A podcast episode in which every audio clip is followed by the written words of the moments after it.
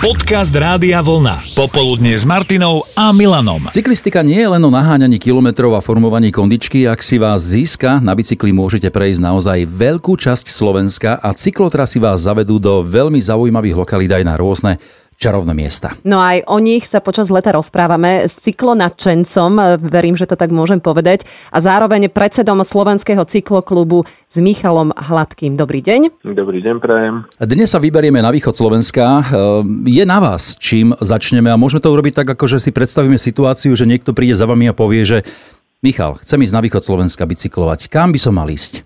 Sú také zákerné otázky trochu, lebo, lebo ako to Slovensko je síce malé, ale tých zákutí je naozaj veľmi veľa pekných a krásnych, takže ja by som to akože tak povedal, že vždy sa tých ľudí pýtam pri týchto odpovediach, že či teda preferujú nejakú nenáročnú cyklistiku, alebo teda nejaké hory, alebo skôr nejakú, nejakú nížinu a podľa toho už potom pokračujeme v odpovediach, alebo teda v tom smerovaní toho cyklistu.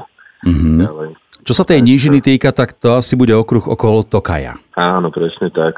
Čo sa týka nížiny, tak to je vlastne ten Zemplín, tá východoslovenská nížina a úplne na juhu je tá Tokajská oblasť na hranici s Maďarskom, kde, ktorá je teda veľmi priaznivo cyklistov naklonená posledné roky. Vzniklo tam množstvo značených trás, zázemia pre cyklistov, požičovňa bicyklov a tak ďalej, takže tam sa naozaj oplatí vybrať a spoznávať ten región. Mhm. A tam sa nachádza aj ten najnižší bod na Slovensku? Áno, streda nad Bodrogom. To znamená, že e, táto oblasť je viac menej nenáročná, čiže keď si chceme zobrať so sebou aj deti, tak pokojne ich nabalme so sebou a nech si oni zase nabalia bicykle. Presne tak, tam sú tie trasy vyslovene vedené tými vinicami, e, popri tých vinárstvách rôznych malých rodinných. Ja aj tak deti zostanú doma. Takže, ale vedia, vedia tam zase ďalšie atrakcie, aj tie deti si vychutná, čo sú tam vybudované. Je to tam veľmi pekne spravené. Ako vyzerá okružná cyklotrasa okolo Morského oka?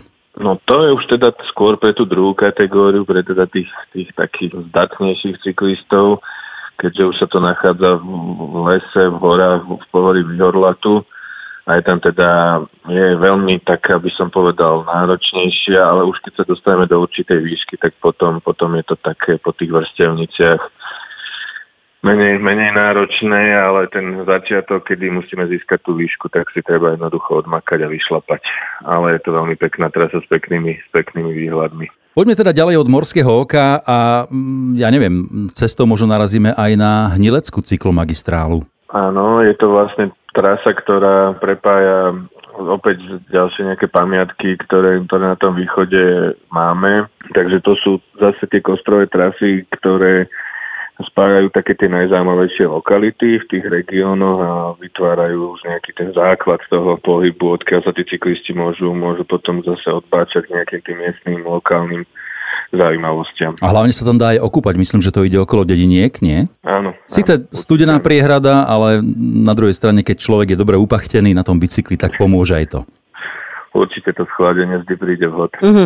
A nejaké také, že schladenie zvnútra, máte odporúčanie možno aj čo si niečo dobré tam dať, alebo niečo si vypiť. E, možno aj také typy, že tam som jedol, ja neviem, e, napríklad najlepší langoš, alebo najlepšieho pečeného hejka, alebo podobné vychytávky, ktoré teda patria aj k tej bicyklovačke, lebo stratíme veľa energie, tak treba podoplňať. No toto je trošku akože problém na tom východnom Slovensku práve s tými službami. Akože nie, že by som to chcel nejako kritizovať, ale hlavne úplne v tých východných častiach, ako sú Poloniny, ten práve ten výhorlat, tak je celkom, by som povedal, taká detektívna úloha nájsť e, nejaké dobré občerstvenie, hlavne v tých menších dedinkách, kde teda je problém na nejaké to pivo sa zastaviť. Toto je taká vec, ktorá tam trošku absentuje a cyklisti musia viac, viac prebicyklovať, aby teda dorazili do nejakej destinácie, kde už teda je to zázemie. A to už je skôr okolo tých, tých, tých miest a podobne. Čiže Mhm. mm-hmm. okolo Zemplínskej šíravy alebo Snína, Snínske rybníky, kde teda je viacero, viacero už podnikov, ktoré ozaj ponúkajú aj dobrú, dobrú kuchyňu, dobrú možnosť občerstvenia.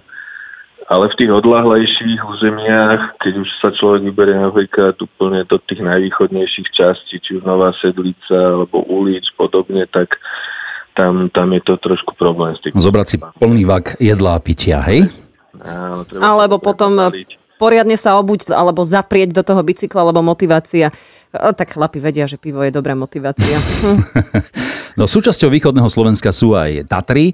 Belianská cyklotrasa patrí medzi tie obľúbenejšie. Myslím, že začína sa niekde, niekde v okolí obce Spišská Belá. Áno, áno. Začína na kraji alebo na konci Spiskej Belej smerom na Tatry.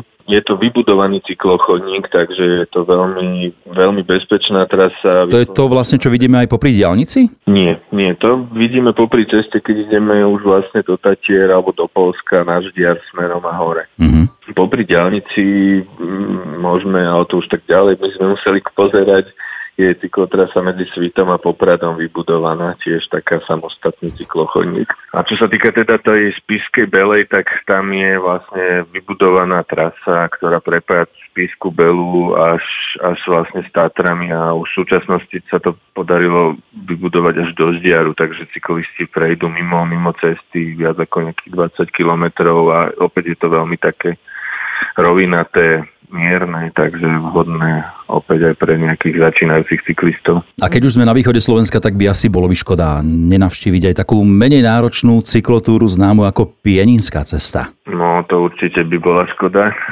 toto obísť. Je to síce krátka trasa, ale, ale veľmi, veľmi pekná a odporúčam každému, kto v tom regióne bude, aby si ju prešiel to len pár kilometrov, ale prechádza to vlastne popod tej najkrajšej časti Pienín, aj tej polskej časti či sú to už tri koruny, vrchol a podobne celé to. Popri tom rieke Dunajec je to veľmi, veľmi pekné. Môže to samozrejme človek spojiť aj so splavom, prípadne s nejakým okruhom cez, cez tie okolité dedinky. A práve v, tomto, v tejto oblasti není problém s tým, s tým občerstvením, tak sú to naozaj... tak vieme, kam pôjdeme. Ďalšia motivácia. Každý kilometr môže, môže stať a občerstvovať sa. V každom prípade oplatí sa aj na východ Slovenska zobrať si bicykel alebo teda e, vybrať sa na nejakú bicyklovačku. Ďakujeme veľmi pekne za všetky tipy. Na budúce sa vyberieme na západ Slovenska. Ďakujem aj ja. Budeme sa tešiť. Majte sa. Dovidenia. Ďakujem. Popoludne s Martinou a Milanom.